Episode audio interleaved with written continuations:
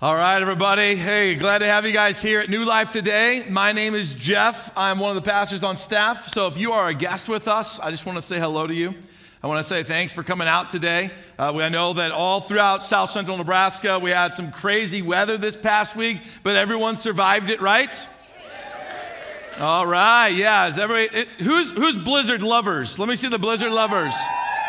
Yeah, all right. I want to say a big hello to all of you that are worshiping with us out in North Platte.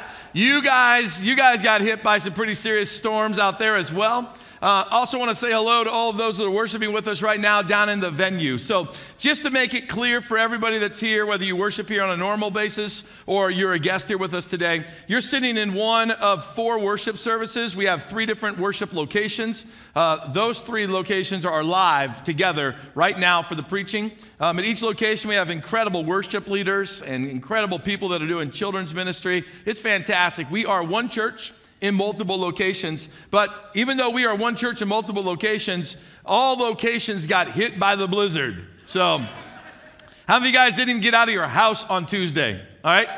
Right? Didn't even get out of your house. Right? Didn't even leave. Um, how many of you guys didn't even leave on Wednesday? You just were stuck in your house on Wednesday. How many were going crazy on Wednesday that they were stuck in their house? Oh, man. It was so painful for me. I, I literally, I, I tried to convince my wife, right? I tried to convince her on Tuesday, honey, listen, we, we, we spent nine years of our life in Alaska. Come on, blizzards are like a regular summer day for us. All right?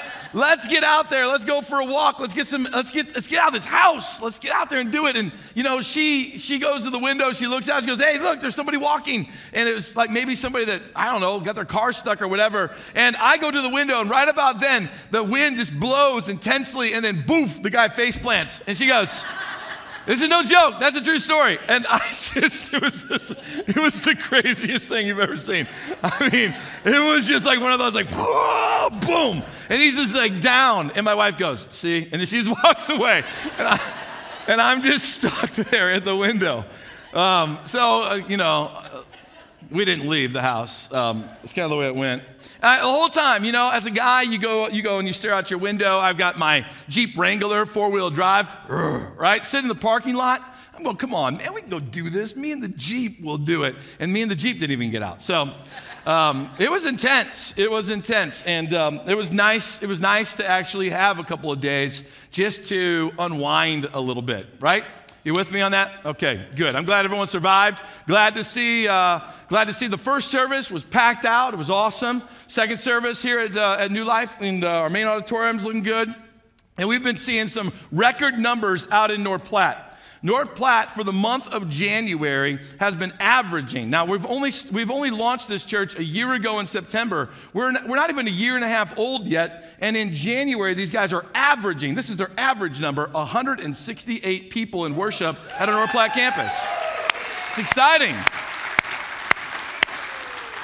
The venue, the venue's been having like 198 up into the low 200 marks, uh, even the past while. So it's been awesome. Man, God, God is continuing just to, to grow our church, and we're praying about God, where else can we go that we could plant another church? So last week, how many guys were here last week? Anybody? How many either were here or you listened online last week? I just want to say this. Pastor Nate, he preached last week and he brought that message about planting the first of 1,000 churches. And I just want to say, I thought Pastor Nate knocked the ball out of the park. Just knocked the ball out of the park. And I, am even going to go as far as to say it's probably one of the best sermons of the entire year so far. So, we've still got a lot of sermons to go, but I bet you it's going to be one of the best of the entire year. It'll be the best of the best come the end of the end of 2016. I am so excited about that one church plant of a thousand over in Ivory Coast. Uh, it is our DNA. It is our heartbeat here at New Life. We want to raise up disciples that make disciples. And I'm just going to tell you right now the, the best way to make that happen is go plant a church where there isn't one. That's where the kingdom of God's growing the quickest, is where people like us will step out in faith and go plant a church. And put a, put a pastor there that's full of God's Spirit and get a few disciples that are there and let them go out and start evangelizing and sharing the good news of Jesus. The church of Jesus Christ is growing on this planet today. The evangelical church of, of Christ is growing in leaps and bounds in some areas of this world. I'm telling you right now, do not believe that Christianity is dead. It is very much alive, and God's still transforming and changing people. That's happening. Don't believe what you read in the media. I'm telling you right now, there are, there are incredible things happening around this planet, and you and me, we're a part of it right now. And we're seeing those same things happening in North Platte, even here in Kearney. A church in its first seven years of existence sees some of its most rapid growth. And then after that, you see a decline. You know what you've seen in New Life's history? A, a steady incline throughout the entire history of this church. And we're only capitalizing on that now and seeing God do more incredible things than we've ever dreamed possible um, through, through the generosity of you giving, giving of finances, but also giving of yourself. Just giving of yourself to be involved in ministry and to believe with us that we can go and we can reach more people for the good news of Jesus Christ. And that's who, we're, that's who we are, and that's what we're going to be about. So, if we're going to launch into a new teaching series here today, it's going to be out of the book of James. James is in the New Testament. I'm going to encourage you to do something with us during this teaching series. Be reading the book of James. So, now if you don't have a devotion life, like you don't spend time in God's Word on a regular basis, let, let me encourage you take time and spend it in God's Word and go into the book of James and start reading it. This week and next Sunday, I'm preaching out of, out of chapter 1. After that, we're going to be preaching out of chapter 2 for two weeks. So, for the next four weeks, you've got chapter one and chapter two. That's all. That's all you got to really be reading. And if you'll just read that and you'll pray and you'll say, God, speak to me from this, because as our church, we're going through this, you're going to gain a lot from it. So please, please be doing that. We entitled this series James because it's the book of James. But we also put this tagline on it where faith collides. Where faith collides. That's because the book of James deals with your faith and it colliding with every aspect of your life. I mean, when you think about it, a collision of two objects coming together has a tremendous amount of force and it leaves this impact on one another. Uh, that neither of these two things are the same after they've collided together. As an example, let me help you understand what I mean by that, uh, why we came up with the name Where Faith Collides. Like if an asteroid or a meteorite, it comes sailing into the Earth's atmosphere and it hits the earth, it leaves what? It leaves a big crater. This crater's in Arizona. If you've ever been there, um, you can go see it in person. Um, but that, that, that meteorite, that rock that came from space that slammed into Earth, whenever this thing happened, and it, it displaced Earth itself, and it caused this crater that will forever be there unless man comes and tries to fill it back in. That's the force of one, one item colliding with another item. It leaves a permanent change. See, that's what our faith is supposed to do as well. Um, there's, other, there's other examples, though, of things colliding that leave a change. Like when two sports teams, they collide together, right? When two sports teams collide together, that, that forever leaves a change, if you know what I'm saying today, right? And today we've got some kind of little game going on, I think it's happening. We got the biggest sporting event of the year happening the Super Bowl, the Broncos versus the Panthers. Based on the main auditorium, the Broncos have it. Um, I, I, I'm, I'm just like taking a big gamble and saying that the Broncos are going to definitely have it in North Platte. They're even closer right? And they're probably cheering right now, can't hear a word I'm saying. Um, so, uh, down in the venue, I have no idea, right? Those guys are just crazy. They could be going, they, they, they might not even realize it's the Super Bowl. I have no idea. So, um, so we got this big game. Yeah, where two sports teams, they collide. It's going to leave a, an everlasting mark on history of the NFL. One of these two teams is going to become the, the victor, and they will forever be known as the Super Bowl champs. So that's, that's going to happen. But you also have other ways that we're experiencing right now. Like in a presidential campaign, you've got, you've got competing thoughts. You've got different thoughts that are being slammed together. This is not a joke. This is reality. This is where we live. We live in a world where competing thoughts are slamming together. Now, I all I had to do was put that one picture up there, and it instantly got, got remarks from you. I didn't put it up there because I'm voting for any of those particular people. Um, I'm not even going to tell you who I would vote for. But I will tell you this those competing thoughts are capturing a lot of our media, they're capturing a lot of our attention right now. They're sucking up a lot of hours. See, where thoughts collide, they will leave a mark and an imprint. Somebody is going to become the president of the United States. Whether it's one of those two or it's someone else, something's going to change. See, but that's what faith should be doing in the world in which we live in. Our faith should be colliding with the world that we live in, and it should forever be leaving a mark. Is your faith colliding with the world? Or have you bought into the lie that faith should be somewhat kind of segmented away and that faith should be exercised on Sundays? Faith should be exercised on Wednesday, maybe when you're in a life group or a Bible study, or faith should be exercised when I'm with other believers, but I shouldn't exercise faith in this world in which I live in because if you bought that lie, I'm telling you right now, this book of James is going to step all over your toes. Because the book of James is all about your faith colliding with the real world. Faith doesn't even work unless it collides with the real world. Faith grows weaker the more you leave it on the shelf. Faith grows stronger the more you activate it and you bring it into your workplace. You bring it into your marriage. You bring it into your finances. You bring it into the way that you raise your children. You bring it into your everyday decisions. When faith is brought in, it can allow you to grow. That's what this whole teaching series is going to be about challenging you and me to let faith collide with our everyday lives. So, you ready to get started? James chapter 1, verse 1. We could preach probably all morning long just on that one verse. It's packed, it's chocked full of two incredible things. Let me show you what I'm talking about. James, he starts this letter. This letter is from James. That's good because it's called the book of James. This letter, that's not one of my main points, by the way. Just want to let you guys know. All right, this letter is from James, a slave of God and of the Lord Jesus Christ. I'm writing to the 12 tribes, the Jews, the Jewish believers which have been scattered abroad. Greetings. Right off the bat, how does James introduce himself? Obviously, he uses his name, James. But then after that, it's very critical that you understand that he introduces himself in this introduction in a, in a very profound way. He says, I am a slave of God and of the Lord Jesus. Now, when you read books, right, which I know all of you guys read books, when you read books, do you always read the introduction to the book? Or do you read the back, the back, back of the book, the back of the cover of the book, and then you go, I'll start in chapter one? Because I don't know how you do it, but I hate introductions.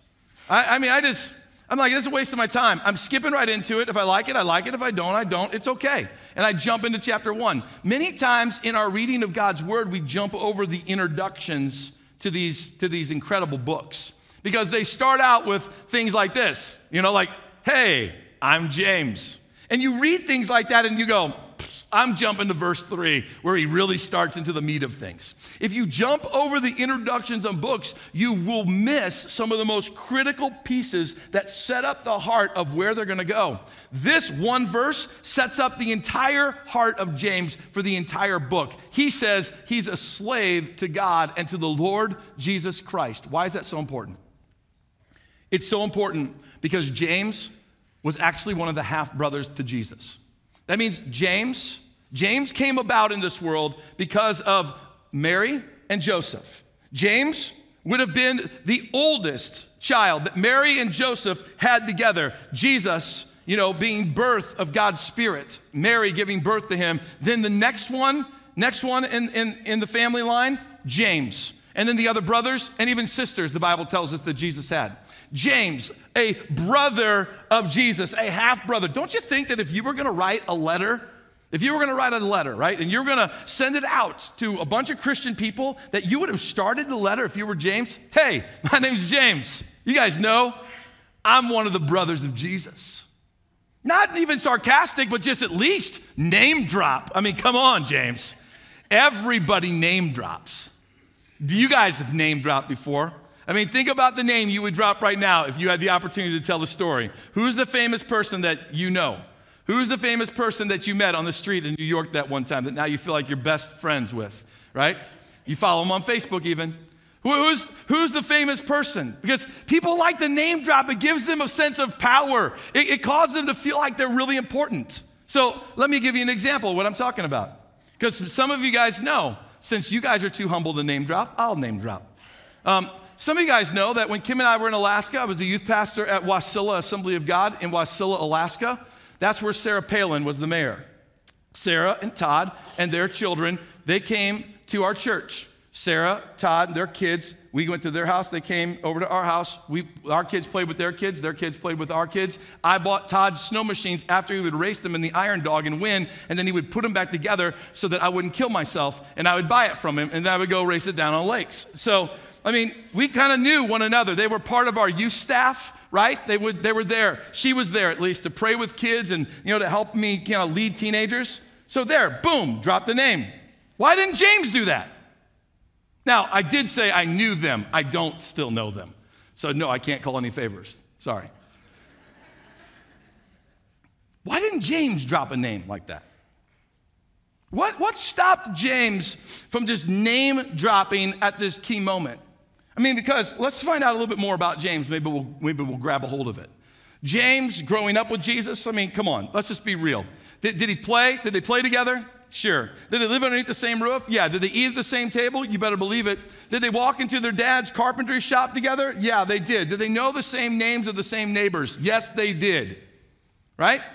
I mean, they had so many experiences. You get them together for a family huddle, and James and Jesus could have told some of the same similar stories of their childhood growing up. But here's something interesting to note that when Jesus launches out in his ministry, James, his mother, his brothers, and his sisters all think that he's insane. And in fact, John tells us this about him that for even his brothers, Jesus' brothers, didn't believe in him. So when Jesus launches out into his ministry, James, who grew up with Jesus, goes, This guy's insane. I don't know what's happened to him. He's flipped the switch. He's gone off the deep end. I don't even believe in what he's saying. In fact, Jesus' brothers don't come to understand who he really is and believe in him until after the death on the cross and the resurrection. And it tells us in 1 Corinthians chapter 15, verse 7, which will not be on your screens, that in, in 1 Corinthians 15, verse 7, Paul gives this account of all the people that Jesus interacted with and he saw after his resurrection. said that Jesus interacted with groups of like 500. He interacted with his apostles, other, other people. But it, then it says that Jesus basically came face to face, one on one with one person. That person was James. One on one. 1 Corinthians chapter 15 verse 7, one on one with James. What do you think went down in that conversation? Hey, James, you still don't believe? James, you're, you're, the oldest of all of our siblings. You're, you're looked to as a leader in our family. James, I am your brother, but I am the Lord Jesus Christ. I am the Messiah that had been prophesied for hundreds of years to come. I am He. I can only imagine that in that moment, James drops to his knees and with tears in his eyes finally confesses, You are Jesus the Lord. Something transforms inside of him. We know that because moments after this, days after this, Jesus in the resurrection is here on earth for 40 days, the Bible tells us. And when Jesus ascends into heaven, he gives this command to all of his followers go and wait for the power that I'm sending to you. Go and pray and wait. And in Acts chapter 1, that's exactly what they do. It says they all met together and were constantly united in prayer, along with, look who's there Mary, the mother of Jesus, several other women, and the brothers of Jesus. So we know that James, in this encounter with Jesus, is transformed. He's actually now with other believers in prayer, waiting for Acts chapter 2 to take place, which is the power of the Holy Spirit that fell upon them. And they started preaching the good news and spreading the gospel to where you and me are even here today, believing in Jesus. Or some of you are being challenged to believe in Jesus. But we know that's not where James stopped. James didn't just go to a prayer meeting in Acts chapter 15, what do we find out about James? James has now become the leader of this infant church. He's now the leader. This new birthing of this church, James has now become the leader. James, the leader of the church, the one who had a personal encounter with Jesus, chooses to introduce himself as a slave to God and to the Lord Jesus Christ instead of using the name drop that he could have. Why? Because James had a fresh revelation. Look with me. When faith collides, when your faith collides with humility, it brings revelation. That's what happened for James. When faith collided with humility, his eyes were opened up and he began to see, oh, I might have all these memories of me running around with my older brother Jesus, but he is the Lord. Oh, we might have wrestled together and we might have we might have taken hikes together and we might have built things at my father's shop together, but he is the savior of the world. When faith collided with humility, a revelation happened for him. And let me just tell you the revelation that allows him to say he's a, he's a slave. He's a slave to God and to the Lord Jesus Christ. That is the greatest aspiration of any Christian. The greatest aspiration for you is not what you can do for God or what kind of title you can hold. It's can you get to a point where you're content with saying, I am a slave to God and to the Lord Jesus? That's your aspiration. James had to fight through the pride and the, all of the elements that came with it. The, maybe the, at, at early on, at least, the disgust that his brother was the one out there making all this shame for his entire family. And then he gets to the point where he says, But you're the Savior. What are you fighting with? What do you have to fight through? Because you ultimately need to get to the place where you can say, Yes, I am a slave. That happens when faith collides with humility. It will open up your eyes and bring revelation. So, what I want you to do is, I want you to soak for a moment, soak in a little humility. Soak in a little humility. Soak in a little humility of who you really are in the scope of eternity, who you really are in the scope of this world. Not to belittle you, but to put you in the proper place so that you can have a revelation of who God really is. Maybe you should maybe walk through these statements with me. You are not, put your name in there. You are not, I'm gonna put Jeff Baker. You are not Jeff Baker, who knows some famous person. That's not your identity. You are not, put your name in, Jeff Baker, who has achieved and accomplished such great things for God. That's not your identity. You are first and foremost, put your name in, Jeff Baker, a slave of God and our Lord Jesus Christ. This is the greatest status.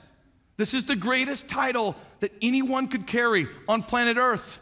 Not who becomes the next president, although they're going to fight hard for that. It's who can get to a point where they can say, I'm a slave to God and to the Lord Jesus Christ. That is the greatest title. My challenge to you is this humble yourself and let faith collide with your humility and rest before God and say, God, it's not about who I'm trying to become, but it's about who you want me to be. That's the first thing that James would come right out of the chute, and he would say, If you don't get that, you're probably not going to get a lot of what I'm going to say to you. Until you're able to really wrestle with that, you're going to find this, this is going to step on a lot of your toes. Guess what? That's okay. That's a part of the process of you getting to a point where you don't have to name drop, you don't have to, you know, preach your own accolades, but you can get to a place where you can be a slave to God and to the Lord Jesus. That's where God's taking us, because that's where a powerful church comes from. So, the second thing out of James chapter 1 verse 1 because he had another powerful thing was this. He starts it right here. He goes, "I am I'm writing to the 12 tribes. Who are these 12 tribes?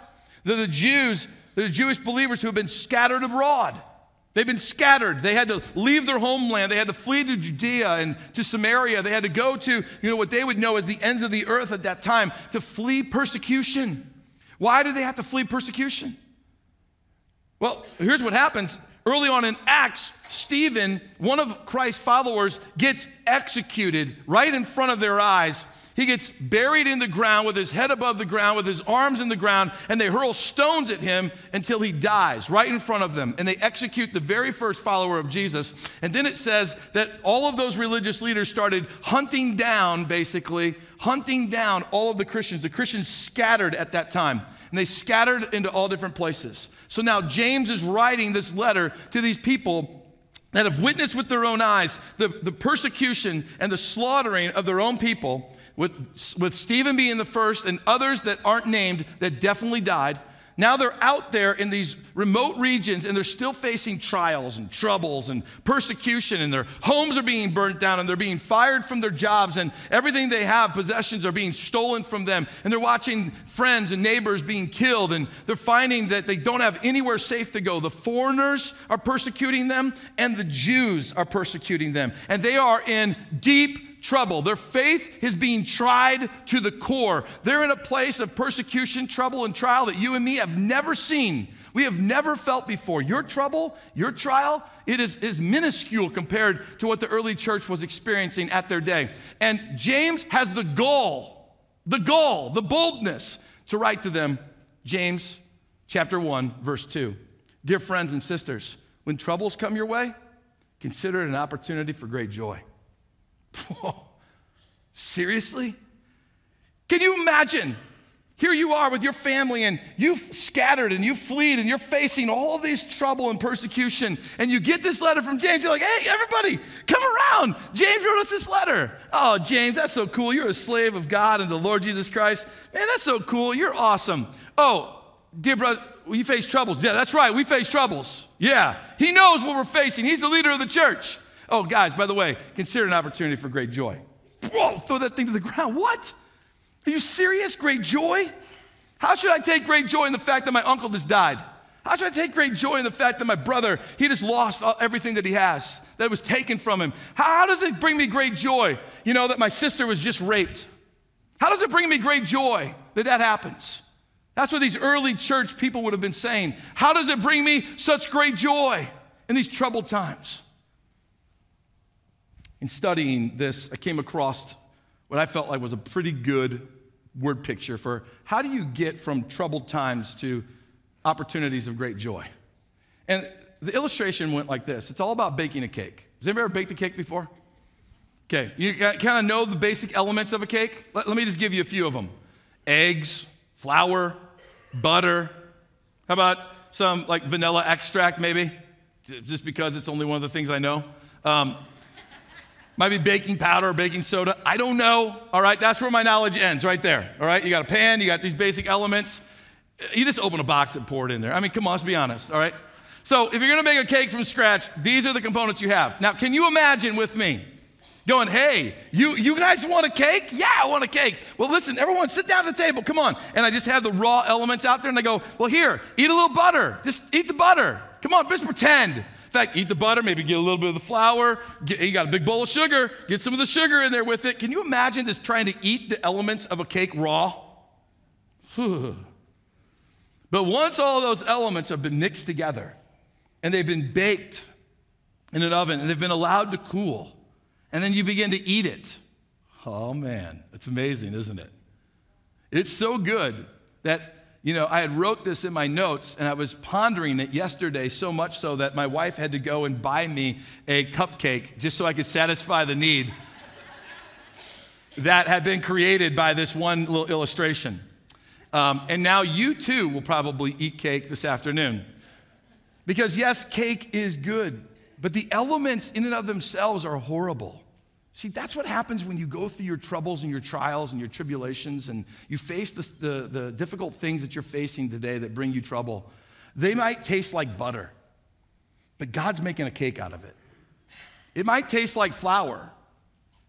It might be like vanilla extract that's squeezed in your mouth. It might not taste very good right now, but you can take great joy when you know that God will turn something amazing out of it. That God will take that, He'll combine it with these other trials and troubles and situations, and you give God time, and He'll turn it into something amazing. That's what I've seen in my personal life. God has taken my past pain and He's wielded it into a weapon that now gets used to help others experience great joy. God has taken my past scars and He's healed them to a point that now my past scars are actually able to be used as an ointment or a balm, if you will, to help others find healing. What do you have to do though when you're eating the butter of life? You got to give God some time. Don't give up on God. That's what James is telling us. James is saying this take great joy when life serves you the flour because God's going to bring the cake later. Because that's what God does. That's who God is. So he says, take great joy in that, even though it tastes horrible. It feels bad because God's working something amazing on your behalf.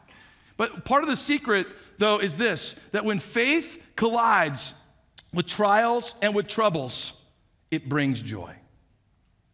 When you allow your faith to collide with these things, to have a, a, direct impact and not try to avoid it, not just try to figure everything out on your own and work it all out in your own abilities, when you let faith collide with your troubles and your trials, that's when God can bring great joy in you.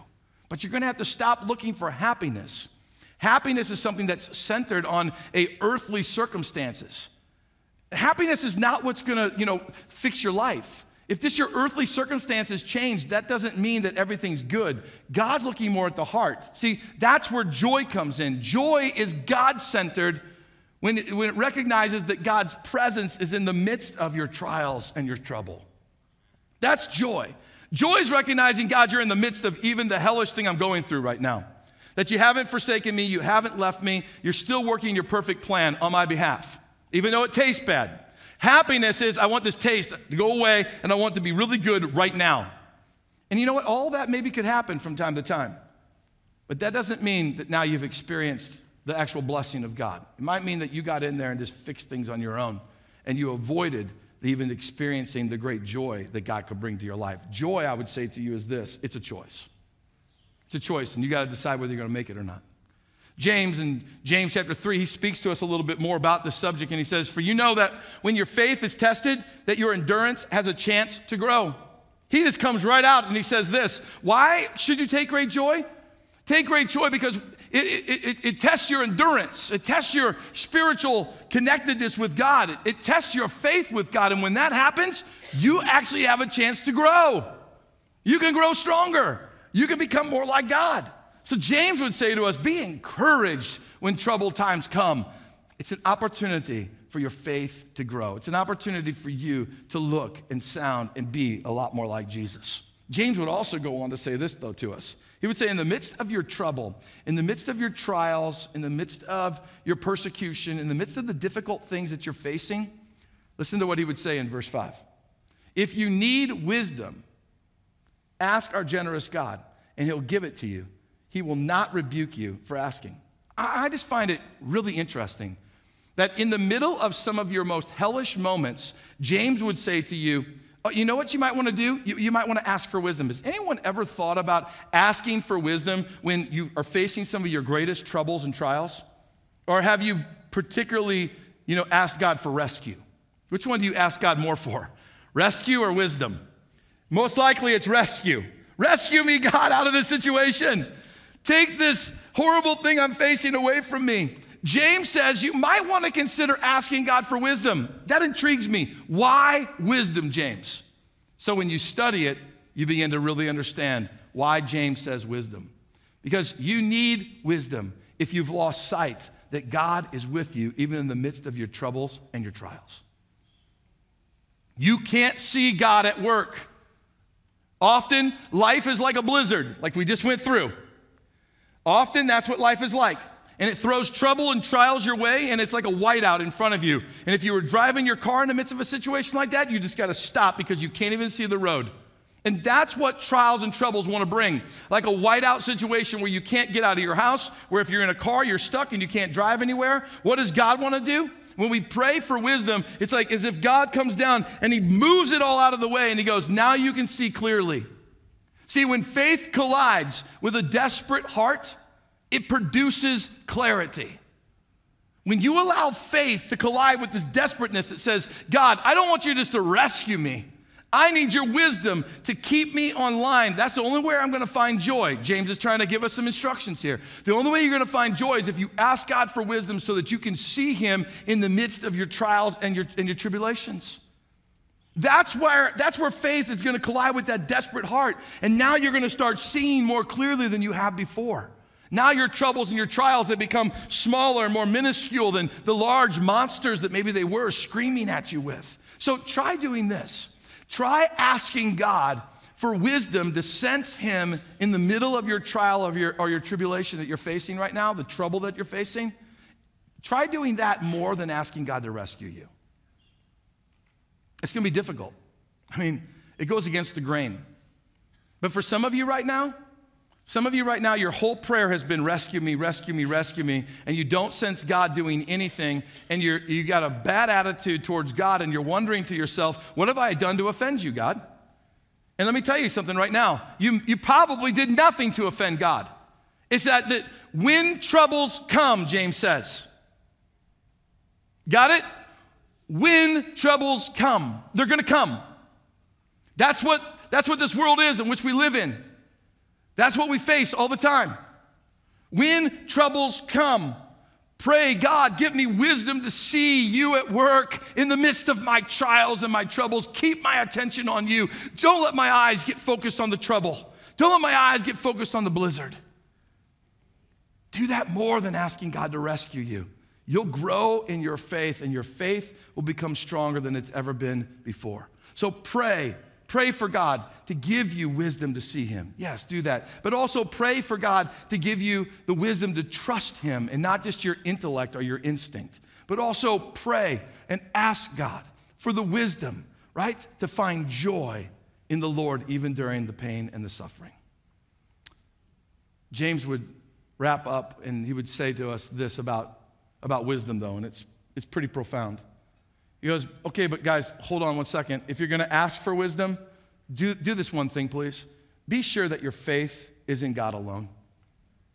Many times when we ask for wisdom from God, it's to make us look smarter, it's to make us feel like we're more in control of a situation. That's not what's going to produce faith that collides with a world that's strong enough to win. What God's looking for is for us to come to Him asking for, de- uh, asking for wisdom out of a desperate heart. God wants to create a greater dependency of us on Him. God's not looking just to rescue us because that creates a dependency on us.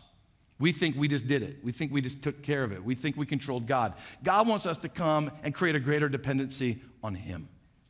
So when we seek Him for wisdom, make sure we're seeking Him and Him alone, and we're not seeking Him for what we can gain out of it, but we're seeking Him so that we can find Him more. That's where true wisdom lies, guys. True wisdom lies in the heart of the man or the woman that seeks God just to know His heart, not to manipulate it to, for their own selfish gain. So when we ask for wisdom, let's ask it, seeking it for God alone. James wraps up this whole concept of trouble and tribulation in James chapter 1, verse 12, and that's where I'm going to end today. It says that God blesses those who patiently endure testing and temptation. God blesses those who endure it. Afterward, they will receive the crown of life that God has promised to those who love him.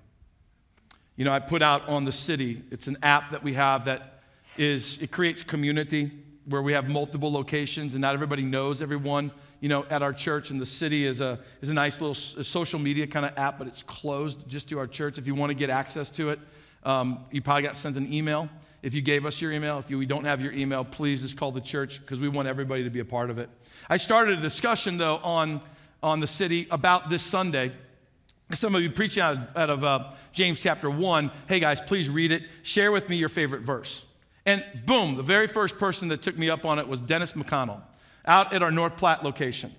Um, he says that James chapter 1, verse 12, by far is the favorite verse for him out of the entire chapter. And he went on to explain why. Because he had been watching Francis Chan's study on James, which is offered free on Right Now Media, which we give you, and I would encourage you to watch it. It's very good teaching. I've watched it. Francis Chan takes verse, verse 12 and he looks at the word testing and he says, The word testing comes from the understanding of a person that would refine metal. So take a silversmith as an example, and he would heat up all this silver and all the dross, the impurities would come to the top, and he would be testing the silver. And when the impurities come, he takes the impurities off the top. He lets it cool, and he heats it back up, and he does that again over and over and over again. He tests the silver to bring about a purity. But guess how he knows when it's pure? When the silversmith looks down into the bowl of silver and he starts to see his reflection back. Blessed are those who endure trials and troubles. Why? Why? Why blessed? Because God's looking down and he's starting to see his reflection in you. I don't know about you. But in the deepest, darkest struggles of my life, I want God to look at me and see his reflection. It's easy, guys, to love God when everything's going good. Much harder to love God when everything seems to be falling apart. But what's God looking for? God looking for when trials and troubles, which those are not elective courses in Christianity, those are the primary courses. You can't avoid those. That when these primary courses come your way, that God looks down at you and he sees the reflection of himself by your actions, by your belief, and by your heart. That's, that's when God goes, I'm to pour out my blessings upon that person. That's when God goes. The people that they move through and they endure those testings and trials, those are the people who are to get the crown of life. Those are the type of people who will spend eternity with me in heaven. So, my challenge to you of action today would be this let the Holy Spirit collide with your heart and leave a crater of faith in you today. Don't avoid Him. If he's knocking on your heart's door, say yes to him. Let the Holy Spirit collide with you and leave a crater of faith that's demanding to be filled with the grace and the presence and the awe and the wonder of God today. Let the Holy Spirit collide with you. If you're hungry, listen carefully, if you're hungry for faith that has the strength to endure and collide with this world and win, you're in the right place. If you're hungry today for a faith, that can collide with this world, that's strong enough to collide with your workplace and win, strong enough to collide with your marriage and win, strong enough to collide with the raising of your children and win, strong enough to collide with your finances and win. Whatever trial or trouble you're facing, if you're hungry for a faith that's strong enough to collide with this world and win, you're in the right place.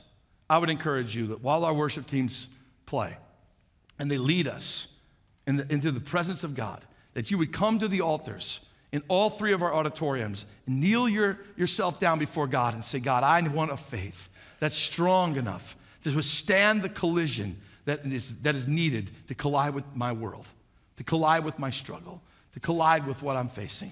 Maybe it is that you need to come and kneel before God and say, God, I need wisdom. I've been asking for rescue, but I need wisdom.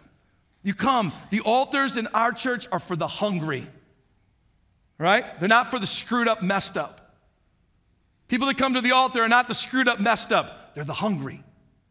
Let's make sure we keep our church with that attitude. Those are hungry people. So, my question to you today is this Who's hungry? Because I'm just going to tell you faith that doesn't collide with real life is dead. So, why don't you stand with me. Let's pray. Father, we, we just simply come to you. We're not trying to impress you. We're not going to come with big words and long excuses of why we did this or why we did that. God, we're just simply coming to you and we're confessing that we're in need of wisdom, that we're facing situations that we've wanted to be rescued from, but you're trying to use those to build your character inside of us, to refine us through the testing. And if we endure, there is a blessing. So, God, give us wisdom to sense you, to see you instead of our struggle, to see you, God and to follow you. Thank you, Lord, for this incredible book, this incredible writing that you inspired James, the brother of Jesus, with fresh revelation enough that he's able to say, I'm a slave. Thank you for filling his heart and his mouth with powerful words that are going to transform us this very day. Holy Spirit, come. Have your way in our heart. Have your way in our lives. Rescue us because we're in need of it. Rescue us, God, because we have nowhere else to run. Rescue us from ourselves. Rescue us from ourselves, God. Help us to find our complete hope and our trust in you, Jesus. We ask this in the powerful name of Jesus. Amen.